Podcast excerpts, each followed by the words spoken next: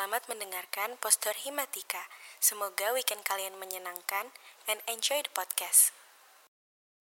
Halo, selamat malam semuanya. Kembali lagi dengan Postur Himatika. Hore. Siapa di sini yang udah pada kangen dan gak sabar dengerin postur episode kali ini? Kita semua dong, Kak, pastinya. Ada pepatah yang mengatakan, tak kenal maka tak sayang. Jadi, pertama-tama kita akan kenalan dulu nih. Oke, kenalin aku Zafal dari angkatan 2022. Dan aku Aziza dari angkatan 2022 juga yang akan menemani kalian di podcast kali ini. Karena kita berdua udah pada kenalan nih, pasti yang paling ditunggu oleh pendengar poster episode ini bakalan bahas apa sih? Kira-kira pada penasaran nggak ya? Bahas apa ya kira-kira? Uh, yang pasti nggak kalah seru kok dari episode sebelumnya. Penasaran ya? Langsung spill aja nih kak, ayo. Spill gak ya? Ya udah nih aku spill. Jadi episode kali ini tuh kita bakal bahas tentang horor. Uh, siapa yang udah merinding? Wah, dari judulnya aja udah merinding ya, Kak. Apalagi malam Jumat kayak gini. Nah, uh, quiz star kali ini pasti nggak kalah seru juga dari episode sebelumnya. Langsung aja nih, perkenalan untuk Kak Geger dan Kak Linda. Oke. Oke, halo halo teman-teman penonton postur. Kenalin teman-teman aku Geger dari angkatan 2020 Salam kenal. Halo Kak, salam kenal. Halo semua pendengar postur malam ini, kenalin aku Linda dari angkatan 2022. Salam kenal semua. Salam kenal Kak Linda. Oke, supaya nggak lama-lama ya. Takutnya keburu kemalaman nanti. Langsung aja kita ke pertanyaan pertama. Uh, untuk ini buat kakak berdua sih kakak-kakak tuh percaya nggak sih kalau kita tuh berdampingan deh sama mereka tanda kutip mereka ya yang tidak terlihat mungkin bisa dimulai dari kak Geger dulu nih gimana kak? Hmm oke okay, oke okay. kalau aku sih percaya percaya Paul karena saya merasakan gitu ya kalau Linda gimana Lin?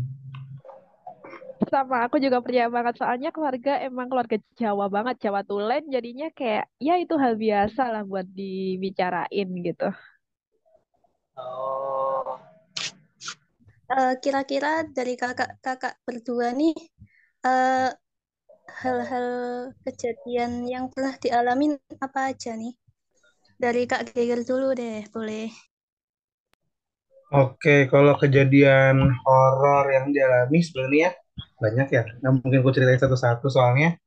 Ya itu banyak. Nah, mungkin aku ngambil salah satu aja yang pernah aku alami di uh, eh, FST sebenarnya bukan di FST ya tapi di sekitar lingkungan FST jadi ceritanya waktu itu tuh abis apa namanya ada namanya part Himatika Intro letaknya di SC Pertamina. Dan pokoknya singkat cerita ada kejadian hilang barang lah. Temanku akhirnya teman-teman buat nyari dan aku tetap stay di sana karena buat jagain barang-barang mereka. Terus gak lama aku ngeliat tuh karena kalian tahu kan jalan Malioboro tuh baru kan? Ya nggak sih? Masih itu keren. posisinya Malioboro itu dalam proses pengerjaan atau memang udah selesai itu? Udah selesai tapi lampu-lampu hijaunya itu tuh masih kayak baru-baru dipasang gitu loh kalau nggak salah ya. Oh iya iya, iya. ya nah terus aku tuh awalnya tuh nggak mau ngeliat sana karena ya ya udah ngapain sih ngeliatin Indah Malioboro toh? Aku nggak ada attention ke sana. Terus tiba-tiba pas nengok tuh nggak lama kok ada kuli-kuli gitu loh yang datang buat bener kayak buat gitu ya. Aku nggak ngapain. Di lampu jalanan itu kayak ngelas atau apa aku juga nggak ngerti deh. Terus tiba-tiba kayak ada bocilnya di sebelah si kuli ini. Terus aku kira kayak oh ini anaknya kali ya mikirnya itu gitu. Tapi kok ada kuli yang ngajak anaknya ke tempat kerjanya itu pakai baju putih itu kayak dress gitu. Kata kayak masa bocil pakai dress ini ke tempat kerja ayahnya notabene itu di jalan Emang di lapangan posisinya gitu. eh, mau tanya kak, itu emang posisinya anak kecilnya itu lagi ngapa-ngapain gitu atau cuma berdiri doang gitu? nggak ngapa-ngapain tapi dia tuh kayak lagi merhatiin si tuh si kulinya ini loh paham gak sih? Makanya aku sempat notice itu kayaknya anaknya di soalnya kayak lagi ngeliatin ayahnya lagi benerin lampu itu loh. Paham gak Oh, sih? iya. makanya kan makanya aku ngelihatnya tuh kayak oh mungkin anaknya wah. Malah di situ aku ngerasa kayak ih so sweet banget anaknya nemuin ayahnya kerja gitu. Tersentuh lah hatiku. Tapi kok kawan janggal ya Wak? Maksudnya kok pakai baju putih? Terus nggak lama habis itu dia ini malah jalan ke arah berlawanan dari ayahnya. Jadi ayahnya itu kayak agak jauh dari lampu sekitar satu sampai 2 meter eh 2 sampai 3 meter. Terus si anak itu jalan ngejauh ke arah lampu bener-bener dia posisinya tuh dia depannya lampu gitu loh. Jadi posisinya tuh kalau misalnya dari point of view tuh ini lampu dia di belakang lampu gitu. Oh, terus iya, iya. aku ngira ih ini bocah ngapain ke belakang lampu. Nah aku kira itu kan bocah kan suka iseng ya. Suka naik-naik atau gimana kan. Terus Iya, iya. tiba-tiba pas aku perhatiin kayaknya aku entah entah aku lupa ya entah aku meleng nengok ke sana gara-gara nengok ke arah lain gara-gara dipanggil atau gimana pas aku lihat di lampu itu tuh udah nggak ada. Gitu loh. Si bocah itu tuh udah nggak ada. Dan sempat ku samperin sampai depan gazebo-nya ini gazebo-nya yang depannya dekat FX tau gak sih? Kan Oh, kalau iya, iya. pintu selatan kan kalau lurus itu masuk pertam. Itu kalau belok kiri kan dekat parkiran mobil itu ada gazebo satu. Nah sempet Oh, iya, samperin iya. sampai situ udah nggak ada. Bocilnya itu udah nggak ada dan tukang-tukangnya masih kayak asik aja dengan Masih cuek kerjaan gitu ya, mereka gitu. Tapi tuangnya masih ada ya kak masih dong kalau tukang-tukangnya juga hilang aku langsung kayak nggak berani samperin deh Nah, aku kira kan kalau misalnya itu beneran bocilnya kan kalau ngilang pasti tukangnya tuh atau kulinya tuh pasti kayak panik kan nih, nih anak gue hilang gitu loh. Tapi enggak, mereka masih asli itu soalnya kayak notice.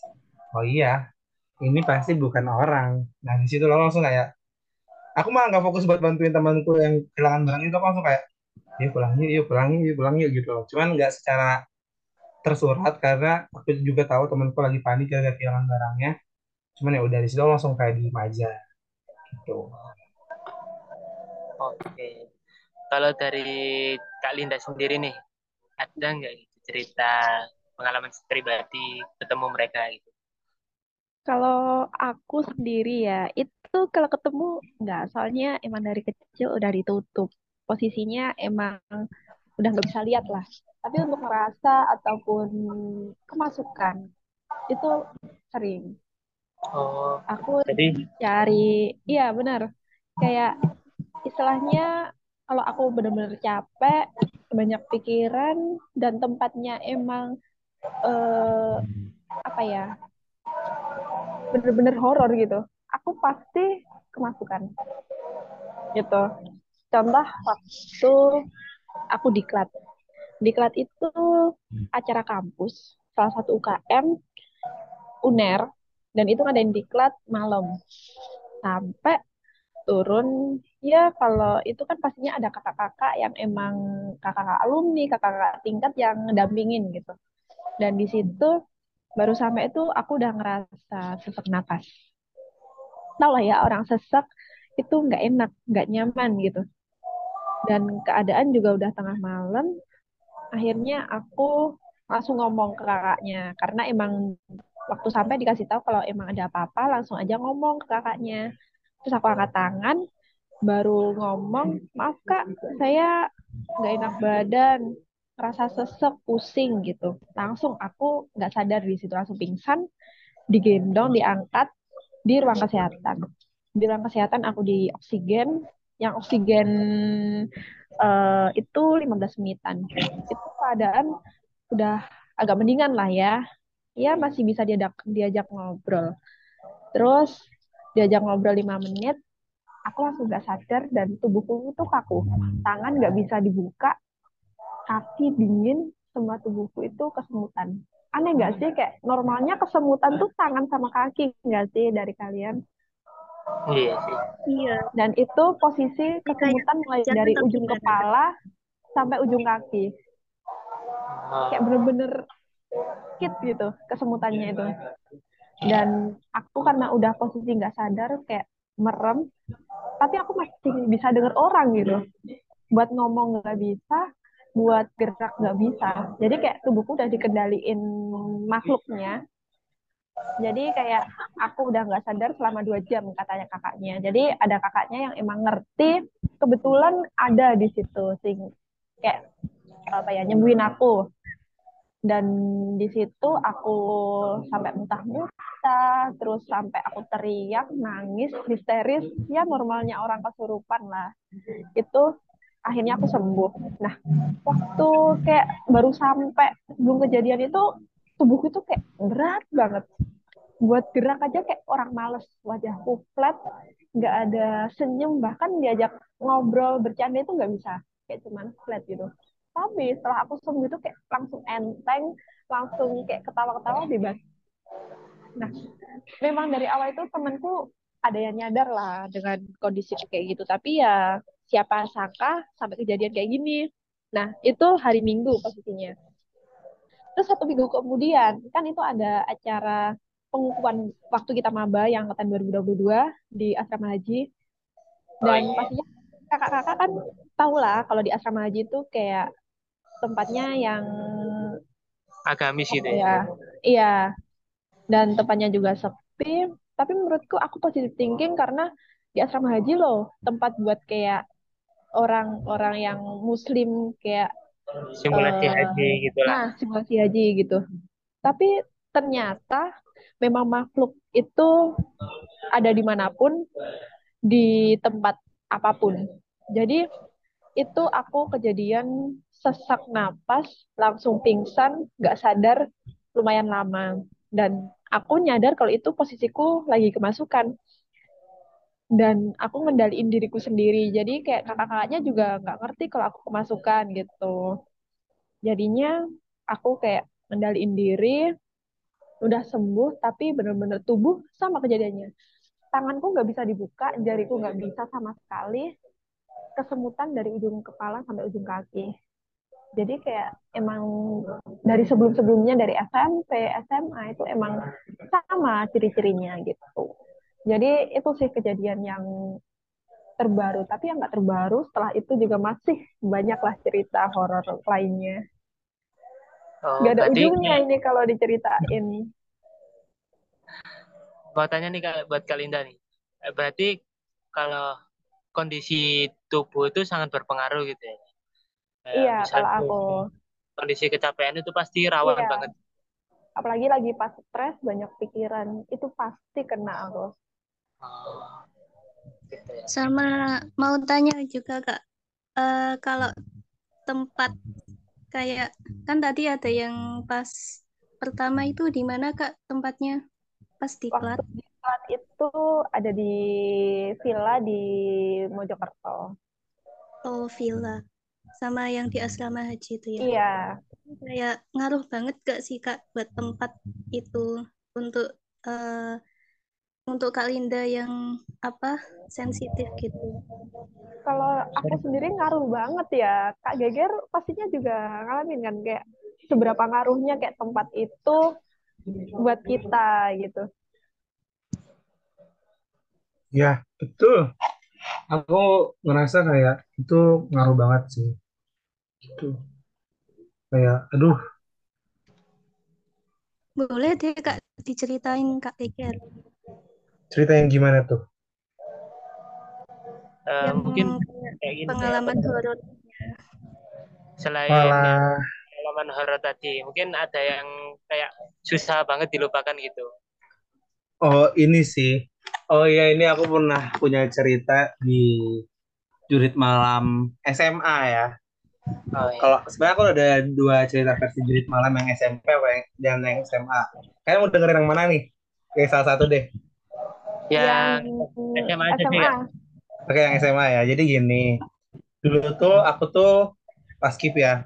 jadi ya dari SMP makanya ada pelantikan dan diklat dan sebagainya yang di notabene itu nginep dan pasti ada jurit malamnya cuman jurit malamnya itu tuh nggak yang diskusi aja gitu enggak tapi ada sedikit kayak ya persenyoritasan dan segala macamnya lah yang tidak perlu aku ceritakan. Pokoknya singkat cerita saya sudah melalui atau aku sudah melalui semua pos yang harus dilalui. Haruslah kita ke meeting point terakhir yaitu di lapangan.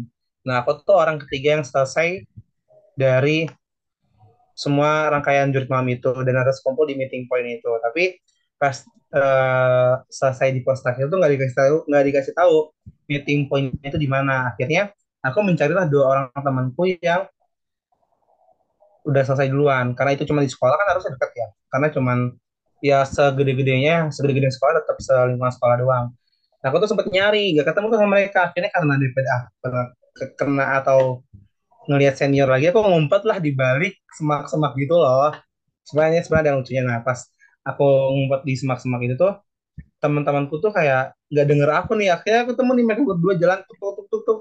Mereka tuh malah masuk ke lapangan. Oh, oke aku tadinya udah menggema tapi mereka nggak kedengeran. Akhirnya kayak ya udah pas aku masuk pintu yang sama kayak mereka aku gak dibuat sama senior kayak muter lewat pintu satunya. Jadi harusnya aku bisa masuk pintu sisi kanan yang itu notabene dekat sama aku sama emang tadi dilalui sama dua teman aku.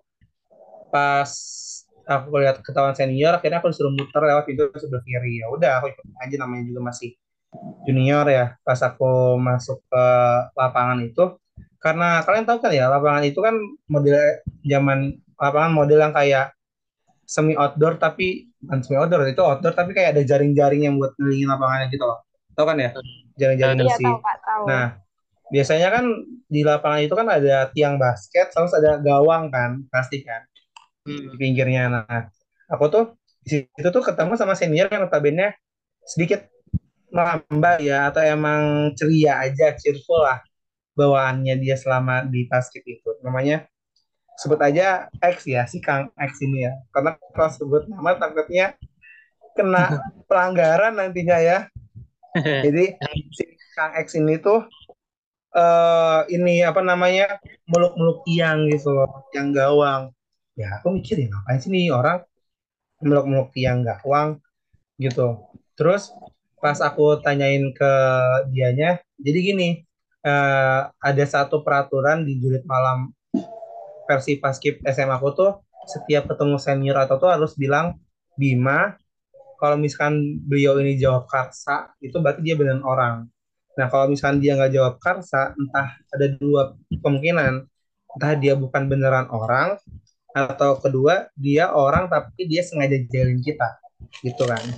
Nah, pas aku ketemu seniorku yang si Kang X ini, dia kan pokoknya ceria, cheerful, dan kayak kadang suka out of the box gitu loh kelakuannya. Dan dia meluk-meluk tiang, dan menurutku itu kayak ya udahlah itu bukan hal yang gak biasa, karena ya kelakuannya emang kadang di luar nalar gitu loh. Ya aku tanya punten Kang Bima? Dia nggak jawab. Punten Kang Bima.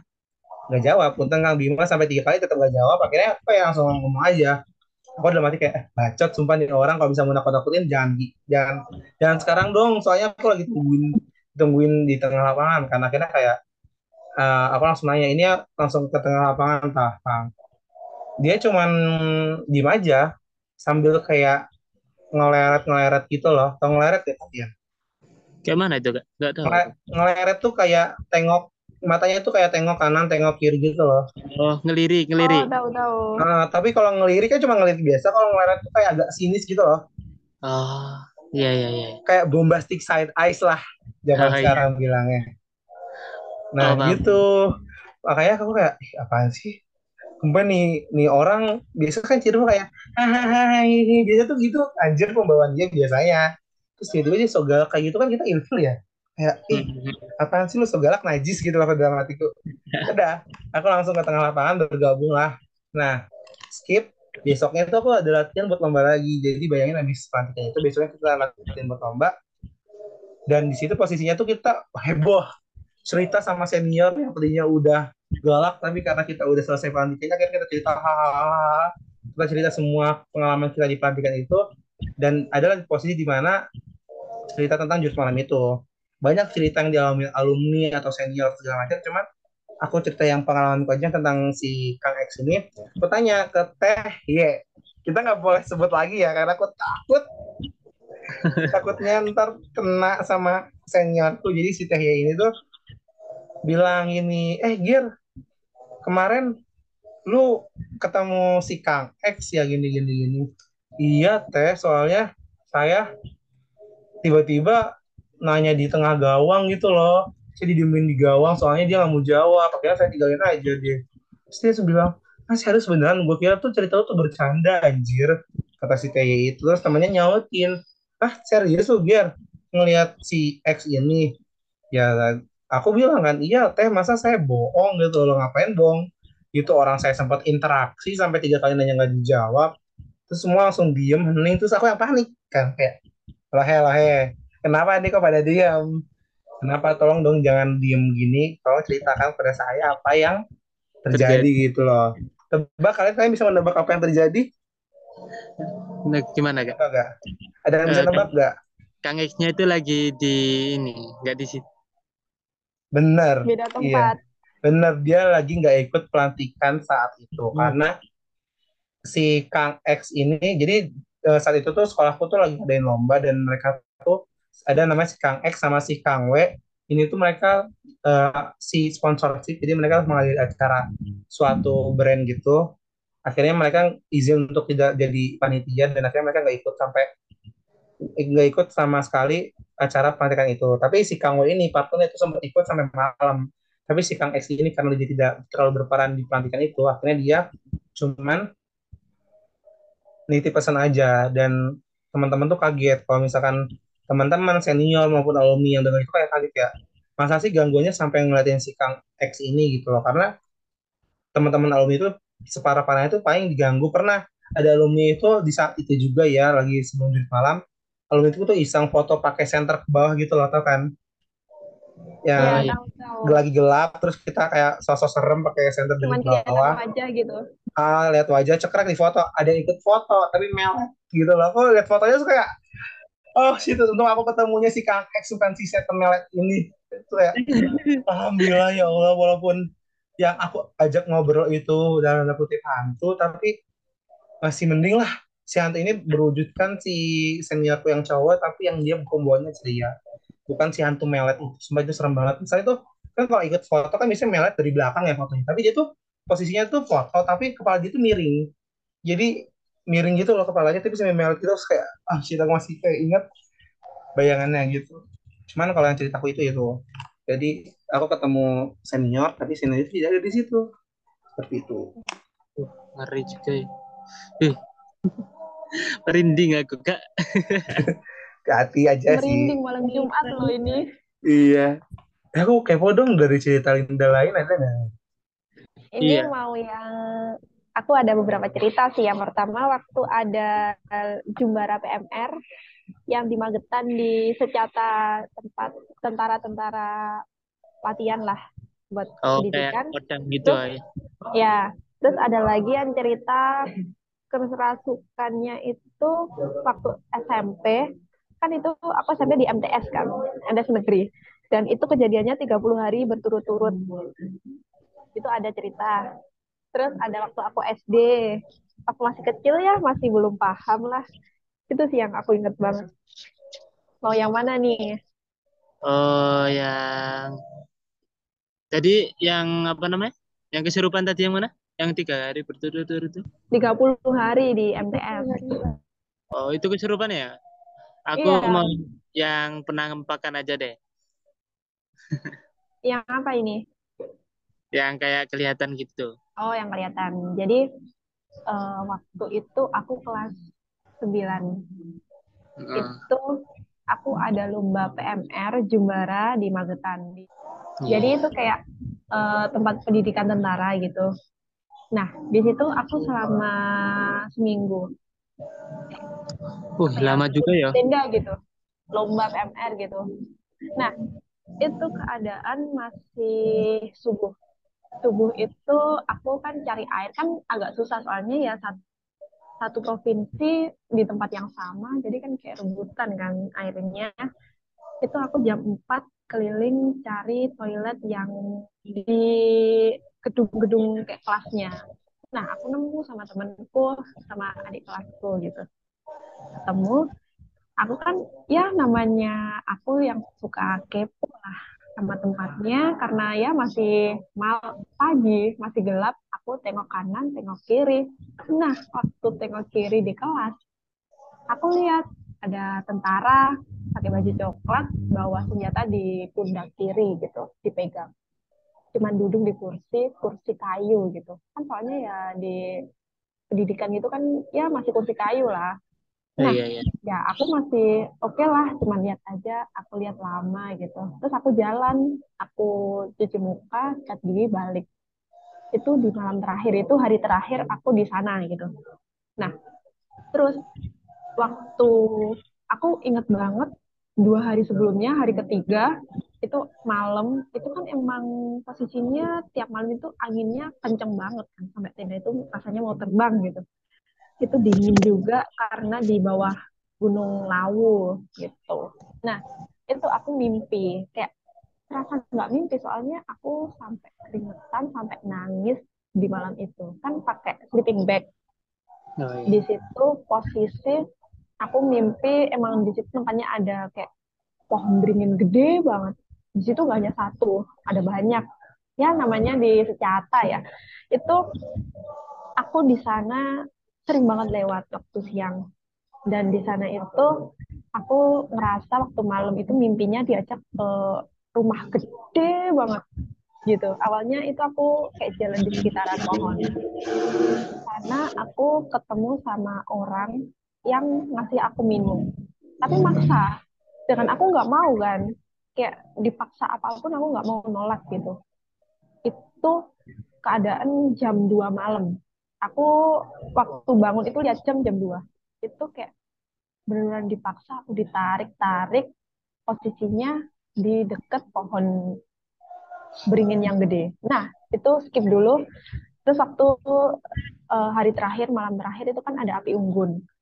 Semuanya ya masih uh, seru-seruan, masih nyanyi-nyanyi. Nah, itu sama kakak pembinaku disuruh packing barang-barang yang sekiranya besok buat balik gitu. Ya karena posisi aku baru beli HP itu baru satu bulan. Dan di situ chargerku itu hilang. Siapa yang nggak panik coba? Chargeran hilang baru beli HP gitu. Wih. kayak rasanya mau nangis. Terus aku telepon uh, orang rumah ngabarin kalau HP ku hilang dan HP chargeranku hilang tapi sama orang rumah ditenangin. Sama udah nggak apa-apa besok dicari lagi. Soalnya kan itu keadaan malam kan.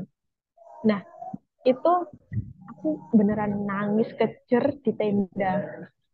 Terus tiba-tiba semuanya itu sama kakak pembina aku disuruh keluar buat nonton lihat api unggun.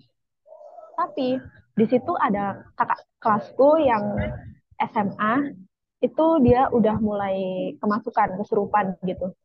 Dan dengan bodohnya aku aku yang gak nyadar kalau kejadiannya lagi bener-bener kacau lah.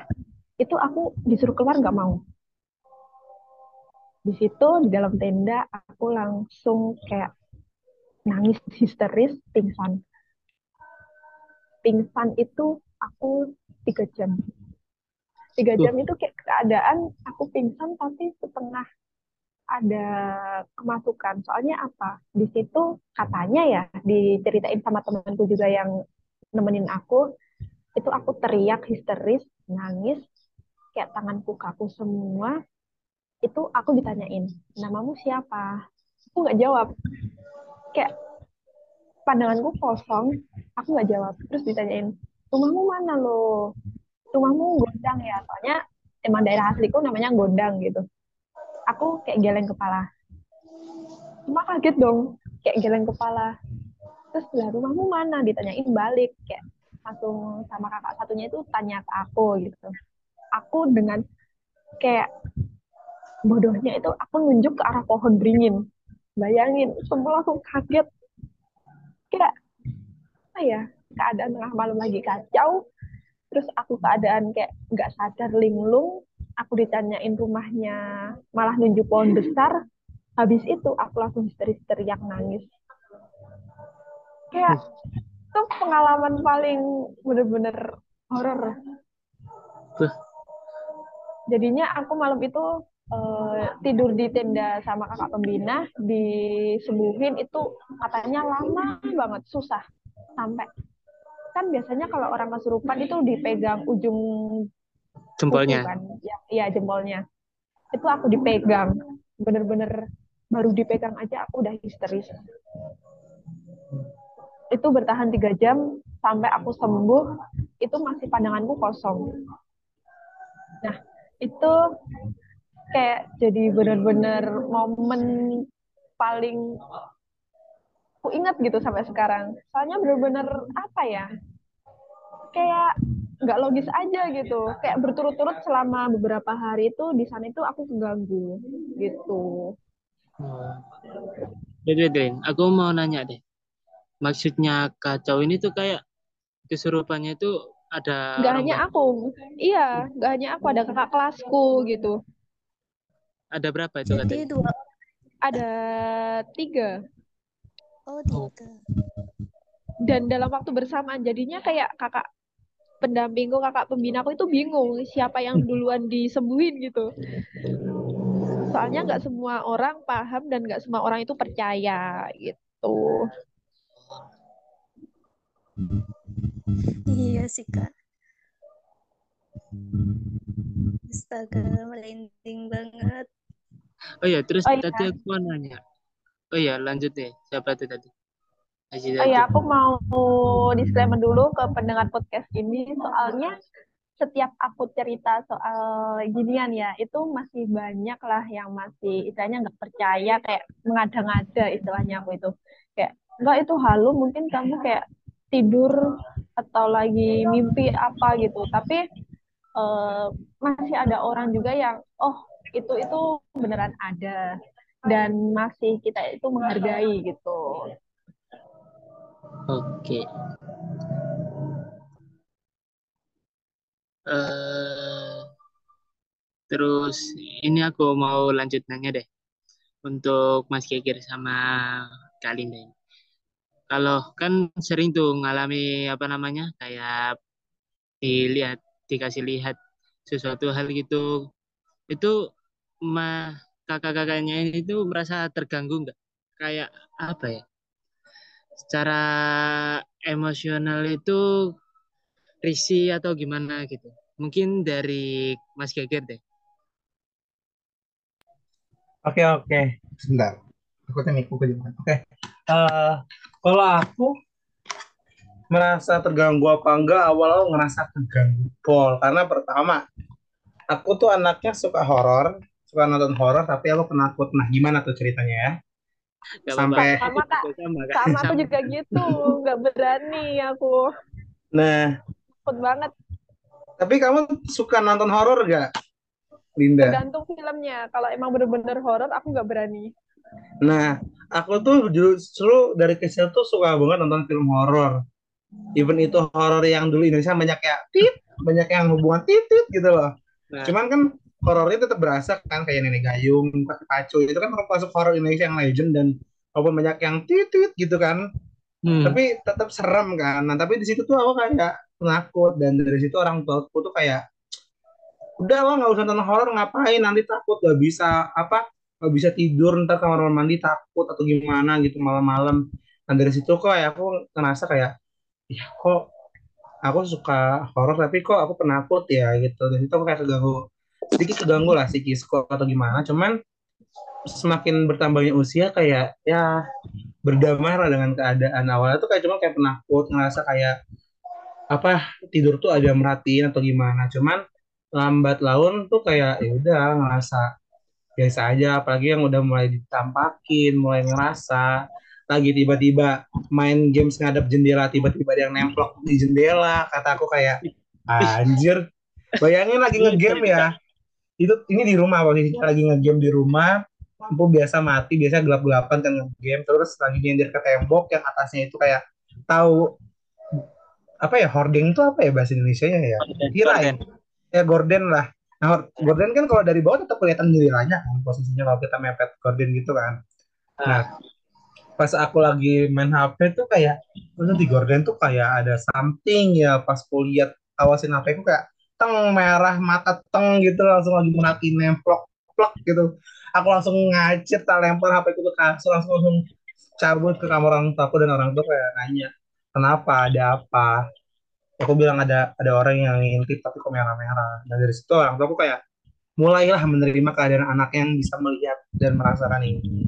Dan dari situ kayak ya udah it's okay. Kayak kalau lagi full nih energi tuh tapi jarang sih lagi full energi atau lagi sehat atau lagi waras tuh.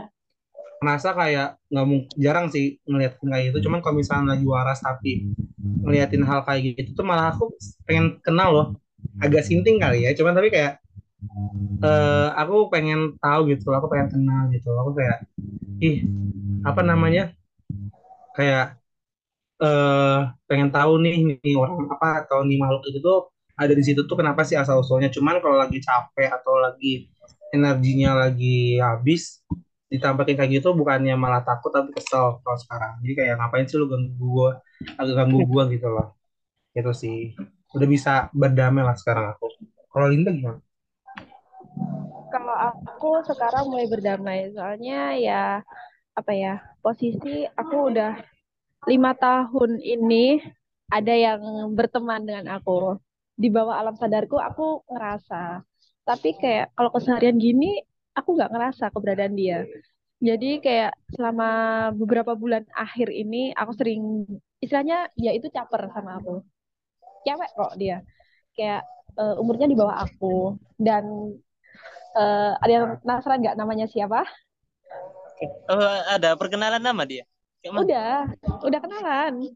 Wah, namanya Lila jadi aku manggilnya Mbak Lila gitu lucu juga ya.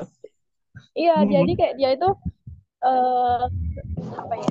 Dia itu kayak suka sama aku karena aku itu diajak ngobrol katanya enak, nyaman gitu. Jadi ke mana-mana selalu ikut aku. Jadi ya aku udah mulai berdamai.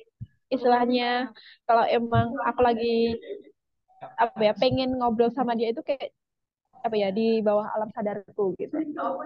Itu cara kamu masuk ke bawah alam sadar itu kayak mana ya? kayak istilahnya eh, aku beneran diem tapi kadang nggak tidur kayak setengah tidur setengah enggak gitu loh itu aku kayak seolah ngobrol sama dia Oh, kayak bengong gitu dah. iya Oh, iya iya. itu tapi mulai bener-bener intens itu di awal awal tahun ini mulai intens. Dan aku kayak sering banget menyadari keberadaan dia.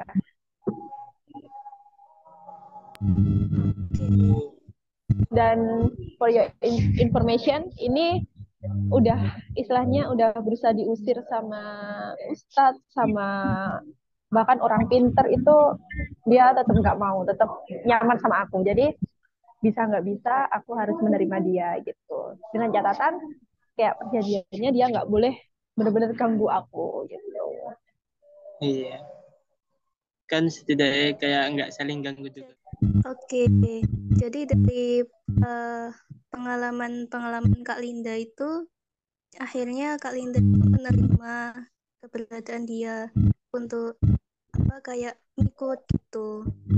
Nah, iya bener aku udah menerima dia udah istilahnya hidup bareng kayak ke mana-mana bareng gitu Asik berarti dong, Kak. takut sih sebenarnya kayak tiba-tiba nanti kayak orang lain yang ngelihat dia kayak aku ditanyain ya bingung lah tapi belum pernah lihat secara langsung ya Kak. belum belum pernah aku kalau lihat langsung Kak Linda kayak cuman apa ya eh dengar kayak siluet gitu loh. Kayak secara langsungnya wujudnya itu nggak pernah. Wait wait. Aku boleh tanya ke Linda nggak? Aku kepo sih. Gimana kak? Jadi kamu sekarang tuh ada ngikutin kayak sejenis yang jagain Ada, gitu. ada dari emang Oh. keturunan keturunan kayak buyutku Oh. itu ada, tapi yang kayak barengan istilahnya nempel, ketempelan itu ya Mbak Lila itu tadi. Jadi kayak Oh, sekarang paham, tuh pembahasan kayak kalau bercanda sama keluarga tuh kayak Mbak Lila loh, nggak kok tinggal ta, nggak kok ajak ta, kayak gitu. Eh, emang itu kalau boleh tahu dapatnya dari mana ya kali ini? Nggak tahu ya kalau dapatnya dari mana. Kayak tiba-tiba aja nyadarku ya baru kapan ya? Belakangan nyadarku ini. itu satu tahun ini tapi ditanya-tanya ke orang yang ngerti lah. Itu ternyata udah lima tahun lamanya lima tahun lebih lah gitu. Dan dia tuh caper bener-bener cewek caper dia cegil banget. Sekarang banget gak tuh? masa ya? Gini aku punya laptop kalau dipakai orang lain selain aku itu bisa. Contoh aja dipakai Panda, dipakai temen kosku lain itu bisa. Giliran langsung tak pakai ya, nggak bisa sama sekali. Aneh nggak sih? Contohnya ini itu kayak mana? Maksudnya nggak bisa itu kayak mana? Nggak bisa nyala kayak cuman laptopku ya. Kayak suara mesin ada, layar itu lap nyala, tiba-tiba mati, mesin mati. Terus tanpa aku pencet, tanpa aku pegang, temenku kos itu ada, kayak saksinya itu ada, tiba-tiba nyala sendiri, mati sendiri, kayak gitu. contohnya kayak sekarang gak sih Lin? Tadi katanya kamu ada kendala device apa jangan-jangan sama kejadian? Aduh, kalau itu kurang tahu ya, tapi ini memutuskan aku buat ganti device. Jadi kayak dia itu Oh. mainnya di deviceku yang lama gitu, seringnya. Ada Tapi pernah kok di laptopku baru. Di laptopku baru itu sekali kejadian. Kayak aku nyadar, bener-bener nyadar gitu. Aduh, gak suka tuh aku kayak gitu, sumpah. Jujur aku gak suka, paling gak suka kalau misalnya ada hal-hal kayak gitu tapi ganggunya sampai ke dunia kita. Aku paling gak suka, sumpah paling gak suka. jadi kayak apa ya istilahnya kalau aku lagi bener-bener nggak peduliin dia kayak tiba-tiba lu- lupa sama keberadaan dia dia itu kayak capernya kayak gitu. Tapi kalau emang aku oh aku nyadar ada Mbak Lila. Nyadar aja kayak cuman di pikiran oh Mbak Lila gitu. Itu nggak pernah kayak jahil ke aku. Bener-bener cegil dia tuh. Caper banget sama aku. Asik juga ya. Kalau kalau aku, aku boleh cerita nggak? Boleh boleh kak, boleh. Kan kalau Linda kan ketempelan ya. Maksudnya dia punya punya seseorang yang menjaga dia atau se- ada makhluk yang menjaga dia, tapi terus ada yang ikut lagi. Nah kalau aku tuh lebih ke yang di rumah. Awal mula aku mulai merasa makin peka itu, jadi mungkin ini ada beberapa teman-teman seangkatanku udah tahu ceritanya, terutama ya ya temanku teman-teman dekatku itu udah tahu yang namanya si Mbak. Nah si Mbak ini tuh ceritanya tuh seorang Mbak Mbak Kun yang nggak usah kita sebut lah ya. Ya pokoknya Mbak Kun itu eh soalnya aku jelaskan ya. jelas kok Jelas, Kak. Oke, ya Mbak Kun ini tuh yang ngehuni rumahku. Jadi dulu tuh rumahku itu kayak berupa apa ya bisa dibilang itu tuh bukan danau ya bukan danau ya kayak kolam ikan gede gitu loh. Dan situ tuh kayak banyak pekarangan kayak pohon-pohon jambu pohon mangga segala macam. Nah terbang dijadikan rumah lah.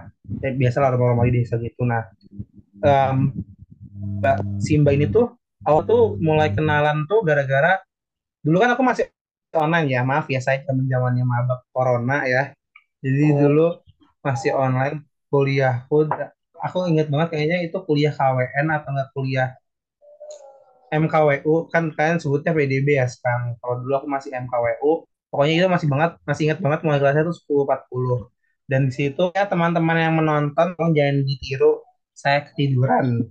Pokoknya saya join Zoom saya ketiduran. Nah di situ tuh saya mengalami atau aku mengalami itu ketindihan. Atau ketindihan kan ya? Tahu tahu. Tahu tahu. Nah itu. Ketindihan itu tuh eh, aku ngalamin tapi posisinya tuh nggak posisi telentang. Jadi posisi itu aku kayak tengkurap tapi kepalaku di ditutupin tanganku gitu loh. Tapi aku masih bisa ngeliat ke depan. Nah dari situ tuh kayak aku ngeliat nih kok ada yang bisa bolak-balik dari ruang depan ke dapur ruang depan ke dapur. Karena kamarku itu di tengah jadi samping cerong kam pintu kamarku tuh udah dapur. Jadi kalau orang mau ke dapur tuh kelihatan banget gitu. Kalau ada orang bolak-balik seingatku tuh cuma aku sendirian di rumah. Dan biasanya tuh yang paling mampir ke rumahku tuh paling nenek atau umiku lah yang aku sebut umi lah. Paling umiku lah yang datang ke rumah buat kayak minta bumbu dapur lah atau apalah gitu. Tapi ini kayak kayak masih neng neng neng sih kayak mbak mbak masih seumuran 20 25-an lah nenekku atau umiku kan udah tua ya. Itu kan saya anjir udah gak benar nih. Udah gak benar kata aku. Habis itu tiba-tiba habis bolak balik set dia diam di depan kamarku yang pintunya terbuka. Dan dulu kan kalau aku di kamarku tuh kasurnya tuh kasur lantai jadi pas aku lihat kayak oh napak nih. Aman ya kan? Aman. Kukira tetehku atau siapa atau saudaraku gitu.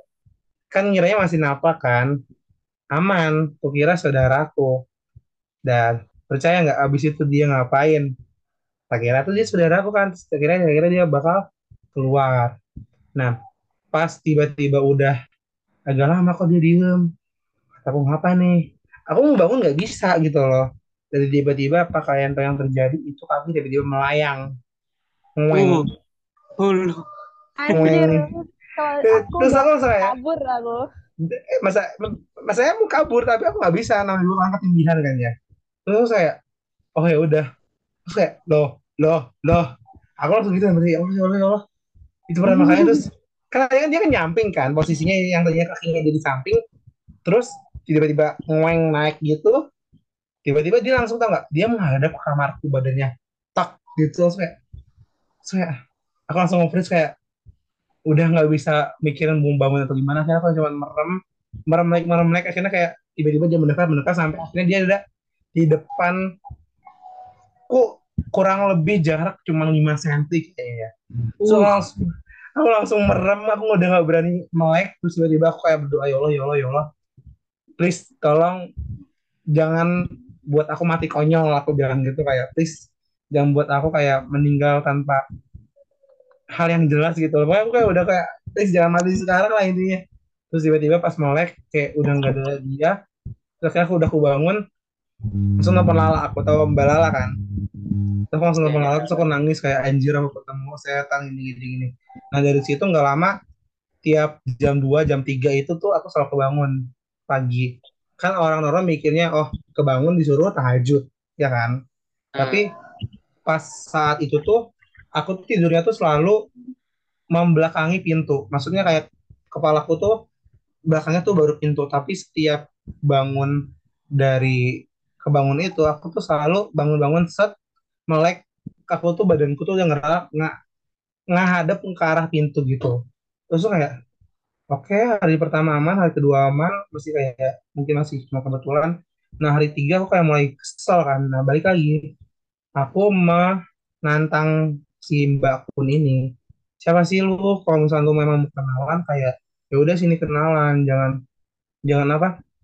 Jangan eh, jangan ganggu dengan cara hal seperti ini gitu. Cuman kayak dari situ ya udah tiba-tiba dia nampak lagi.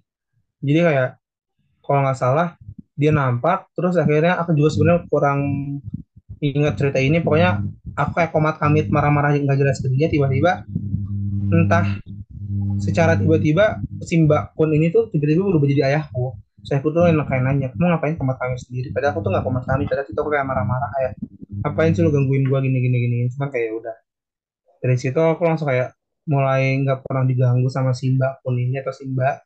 Jadi kalau misalkan tiba-tiba yang lewat aku cuma bilang Mbak diem ya jangan jahil gitu. Terus kayak ya udah. Terus kayak tiap teman-teman ke rumah tuh kayak mereka ngerasa kayak Gier kok merinding ya rumah lu ya Gier aku kayak ah masa sih lu? Masa ngerasa merinding biasa aja kali? Terus, iya deh kayak merada merhatiin terus aku cuma cuman kayak suka bercanda. Enggak orang si mbaknya lagi di kamar mandi. Terus kayak Gier Gier Gier jangan bercanda Gier jangan bercanda. Cuman ya udah. Tapi teman-temanku pun bilang kok setiap dari pulang dari rumahku tuh kayak ngerasa kayak emang rumahku tuh beda gitu cuman mereka nggak pernah ganggu sama si mbak ini karena aku larang. Kalau misalnya emang lu mau ganggu tuh mending gak usah. Mending lu cabut dari rumah ini gitu gitu sih Oke. Serem juga ya rumahnya Mas. Eh, aku mau ikut nanggapi juga dong. Kalau dari aku sendiri ini mau nanggapi boleh nggak? boleh dong boleh dong masa nggak boleh Aku itu ini apa namanya? Kalau dari aku mau cerita juga lah. Kalau dari keluarga aku tuh ini mbakku, kakakku, kakakku yang pertama tuh yang sering kelihatan. Sampai aku ikut merinding sendiri. Cuma pas waktu kecil ya, tapi ini sampai sekarang ini tuh aku nggak pernah itu ngerasain gitu. Aku sam- sekarang apa dewasa ini tuh kayak penasaran gitu, rasanya kayak mana sih? Tapi jujur loh, aku kalau masalah film horor, ya, aku tuh ini kalau nonton film horor tuh sebenarnya takut, cuma penasaran. Tapi kalau masalah di ruang gelap sendirian atau lain macamnya tuh aku nggak ada takut sama sekali gitu. Saya emang nggak pernah pengalaman gitu. Terus aku juga ini apa namanya tahu dong kalau ada pepatah bilang ini di mana bumi dipijak di situ langit dijunjung kan. Kayak di mana pun kalian berada, berada itu pasti ada satu budaya gitu yang mau nggak mau ya kita harus nurutin itu. Kayak misalnya kita lewati suatu tempat pakai motor terus konon katanya yang lewat harus bunyiin klakson gitu biar gak celaka gitu kan. Mungkin ini pertanyaan terakhir dari kami. Ini apa namanya? Ini kan dari serangkaian cerita Kak Mas Geger sama Kak Linda ya. Itu awal pertama kali menyadari adanya mereka tuh kapan ya? Mungkin dimulai dari Kak Linda. Linda dulu. Oke, kalau aku sendiri ya baru kayak menyadari benar-benar nyadar itu aku kelas 4. Kelas 4 SD dengan aku yang dari dulu kan emang dari kecil ya, ya kepo banget lah sama keadaan. Apalagi itu kejadiannya di sekolah malam-malam gitu, lagi ada acara buka bersama sama terawih bareng gitu. Dan itu bener-bener nyata banget. Kayak aku tahu wujudnya cewek baju merah bawahnya itu ada kayak apa ya air menggenang yang warnanya merah dan itu udah pasti darah. Itu kayak merinding banget. Aku langsung teriak langsung nyadar oh ternyata itu wujudnya gitu. Dan uh, FYI itu sekolahku SD itu emang sekolah yang emang udah tua peninggalan zaman dulu dan itu umurnya udah puluhan tahun dari awal 1900-an gitu. Oh, terus untuk Mas Keket sendiri kapan ya? Oke, sebenarnya kalau dari aku tuh dari bocil tuh udah ngerasain ya dari zaman aku kecil, cuman mungkin karena dulu bocil masih belum bisa bedain mana yang halu, mana yang benar. Mulai bener-bener nyadarin itu kalau Linda kan masih kecil banget ya SD, kalau aku tuh mulai SMP. Pokoknya aku ngerasa mulai apa namanya ngerasa bener-bener sadar adanya mereka tuh pas SMP gitu. Pas kegiatan junit malam di mana aku dipanggil oleh alumni seniorku. Dan itu ternyata dia pokoknya aku dipanggil sama alumni seniorku yang pakai kayak gaun putih. Eh eh suara aku ya Allah pakai gaun putih habis itu aku dimarahin. Ternyata gak ada seniorku yang gaun putih. Ternyata senior yang kuliah itu yang gaun putih itu di situ lagi pakai setelan baju polo hijau dan jeans. Dan nggak mungkin kan ganti secara secara secepat itu. Dan FYI juga bangunan SMP ku kalau kalian boleh tahu ya aku sebut merek aja. SMP ku itu SMP Negeri Bogor. Itu peninggalan Belanda. Jadi ya emang banyak penampakan noni-noni Belanda lah kata kata kakak kelasku dulu jadi kayak cerita noni-noni Belanda urban legendnya tuh si Noni Brande itu. Gitu. Jadi aku harus menang lihat secara langsung. Oh gitu ya. Kan dari tadi ini tanya-tanya ke Narsum. Coba sih ke apa namanya? Ini ke Aziza. Aziza pernah nggak gitu ngerasain atau ada tanggapan lain gitu? Kalau dari aku sendiri,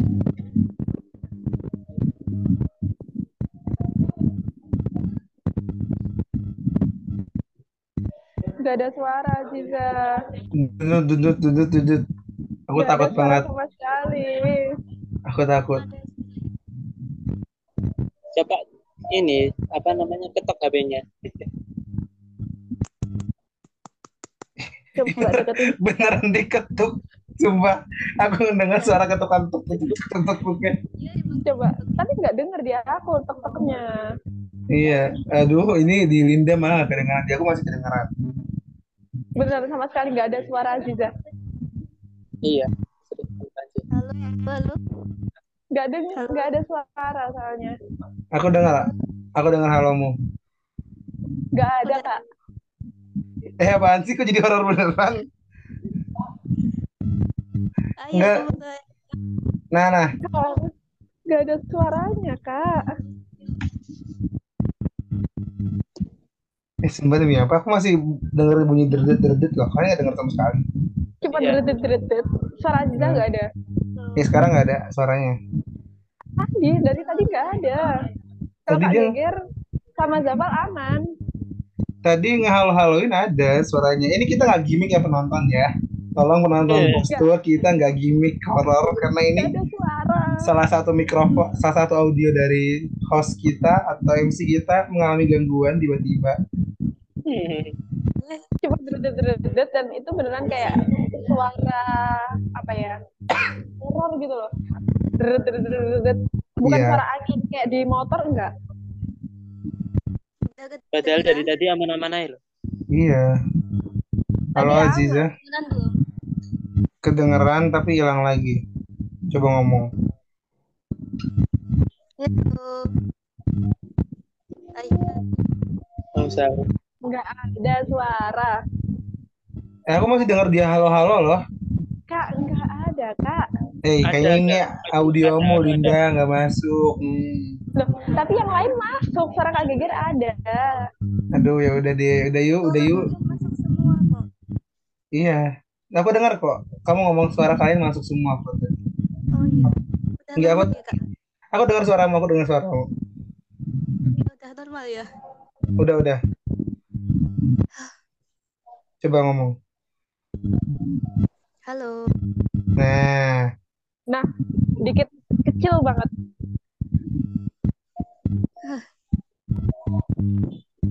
gimana gimana? Dukin audionya, duk duk duk gitu kayak gini, duk duk duk. Udah. Dikit. Pelan banget Aziza. Coba kau putuskan audionya dulu gitu udah. Habis itu ini apa namanya masukin lagi. Scan audio.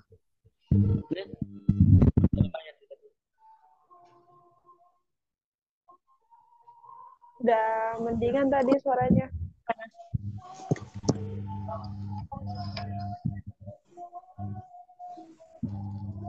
Gimana Ah. gimana? Nah, Jelas. Nah, Makasih. gimana gimana? coba coba. Cek cek udah ya. Udah. Udah, udah. Aman aman aman. Oke. Serem banget pengalaman dari Kak Geger dan Kak Linda ini. Kira-kira cara kalian ngadepin apa pengalaman yang nggak menyenangkan itu gimana sih Kak? Oke. Dari siapa dulu? Aku apa Kak Linda? Geger dulu. Hah? Kak Geger dulu. Nah, Aku dulu. Oke, oke. Oke, mungkin sebelum cara menghadapi aku mau cerita dikit ini. Sebenarnya kenapa aku nggak langsung bawain? Aku tadi minta izin dulu sama temanku, dia anak mat 20 juga. Kenapa aku belum bisa langsung ngomong? Karena aku belum dapat izinnya dan sekarang aku baru dibalas chatnya, jadi aku udah diizinin buat bawain cerita ini. Jadi ceritanya, boleh aku bawain nggak di sini? Boleh, boleh kan? Boleh banget. Jadi gini, eh, aku lagi di rumahnya dia. Adalah salah satu dari teman angkatanku di mata mereka 20. Gak perlu aku sebutin namanya. Di situ tuh kita kejadiannya tuh aku waktu itu gagal jogging lah sama temanku yang satunya. Kita kita mampir lah ke rumah temanku yang punya rumah ini. Dan kita posisinya berempat di situ. Dan kita bikin mie kalau nggak salah. Dan akhirnya udah selesai makan, skip time, aku nyuci piring lah. Jadi posisinya tuh wastafel tuh ngebelakangin kamar mandi. Jadi kamar mandi sama wastafel tuh ada pada depan. Aku nyuci piring. Terus aku ngerasa kayak di belakang tuh di belakang aku tuh ada yang lagi gerusak gerusuk gerusak gerusuk. Aku kira tikus kan tapi nggak mungkin dia ada tikus di rumah dia karena rumah dia gede. Dan kayak nggak mungkin lah ada sampai ada tikus di sana. Terus pas aku tengok tuh ada mbak. Mbak aku yang maksud ada mbak yang aku maksud tuh pembantu ya Oh, alah. mbak ini yang aku maksud tuh pembantu gitu loh. Dan pas aku tengok tuh mbaknya itu kayak lagi beresin pakaian yang meluber dari mesin cuci. Jadi kayaknya waktu itu tuh mesin cucinya itu lagi dipakai buat nampung pakaian kotor. Kayak yang keluar keluar gitu akhirnya si mbaknya itu lagi masuk masukin lagi. Terus aku sempet kayak amit gitu loh kayak punten tau kan? Kayak nunjukin kepala kayak punten gitu. Nah apa gitu berbeda mbaknya dan Ah, ah, terus mbaknya itu tuh kayak senyum juga kayak punten gitu. Kata kayak wah makin tajir nih teman gue ngerti gak sih? Makin tajir nih teman gue udah sewa pembantu. Biasanya kan nggak nggak ada ya. Biasanya cuma pekerja-pekerja yang emang rumahnya kan kantor juga gitu. Biasanya cuma ada pekerja-pekerja di kantornya dia di kantor ibunya lah. Terus tiba-tiba kok ada pembantu sekarang gitu. Akhirnya kayak dengan entengnya bilang kayak ke temanku itu wah kalau ada pembantu sih sekarang? Gini gini gini gini temanku bilang hah? Wih. Hmm, pembantu. Siapa Uh. pembantu? Siapa Gir? Aduh, Terus aku langsung kayak nih langsung kayak nge-freeze kak itu. langsung aku langsung kayak ih jangan bercanda dong. Kayak kayak nggak usah bercanda deh. Soalnya emang kita dari kan kita baru offline itu semester 4, 5, 6 itu lah. Nggak dari awal kan. Dan dari semester 1, 2 tuh emang dari awal tuh temanku tuh cerita rumahnya tuh horor. Kadang ada yang turun dari tangga turun dari tangga bunyi duk duk duk duk atau gimana. Nah pas aku ke rumahnya juga emang kerasa apa suaranya cuman aku nggak pernah nyangka bakal ketemu se-real itu. Soalnya kayak udahlah nggak usah bercanda orang itu beneran orang. Emang gimana gitu cara ciri-cirinya? Mungkin pekerja atau emang anak buahnya dari ibunya atau emang kerja di kantor itu. Aku sebutin ciri-cirinya. Orang pakai pakai daster gitu anjir ya mungkin kan pekerja kantor ibunya yang notaris itu atau da, ya kerjaan kantor dia tiba-tiba pakai daster kan. Supaya itu kayak ah nggak ada gitu nggak ada pembantu di sini. Aku kayak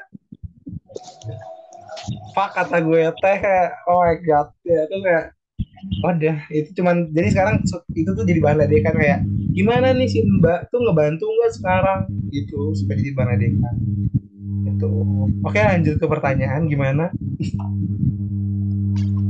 Sorry sorry motong. Itu kenapa aku pengen bawain? Soalnya banyak yang belum tahu.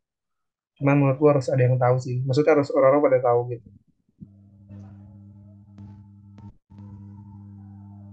Gimana gimana? Itu cara ngatasinnya nggak sih tadi? oh iya. Kita menghadapi lah sekiranya. Ya itu cara ngadapinya sekarang hadapi dengan senyuman Enggak ini nggak bercanda ini beneran. Maksudnya kayak ya udah kalau kayak ketemu kayak gitu aku sekarang tinggal senyumin aja kayak dia nam dia nampak kayak say hi ya say hi balik halo lu siapa? gitu. Tapi kalau bentukannya beneran setan ya aku kabur lah cabut gitu. Cuman kalau bentukannya kayak cuman kayak bayangan atau kayak gitu aku kayak halo halo udah ya jangan ganggu lah gitu aja sekarang Wah, ngeri juga ya. Ini kita jadi ikutan merinding. Karena pendengar ikut merinding juga gak sih?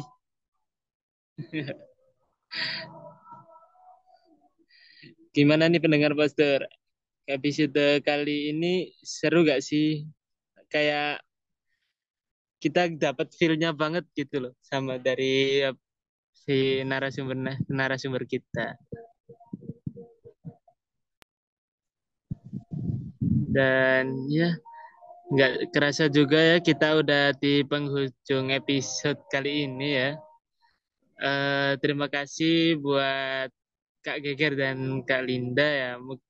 Udah sharing-sharing tentang pengalaman yang menarik ini. Sekaligus kayak bikin merinding kita semua loh. Iya nih Kak, sampai merinding banget di kosku ini.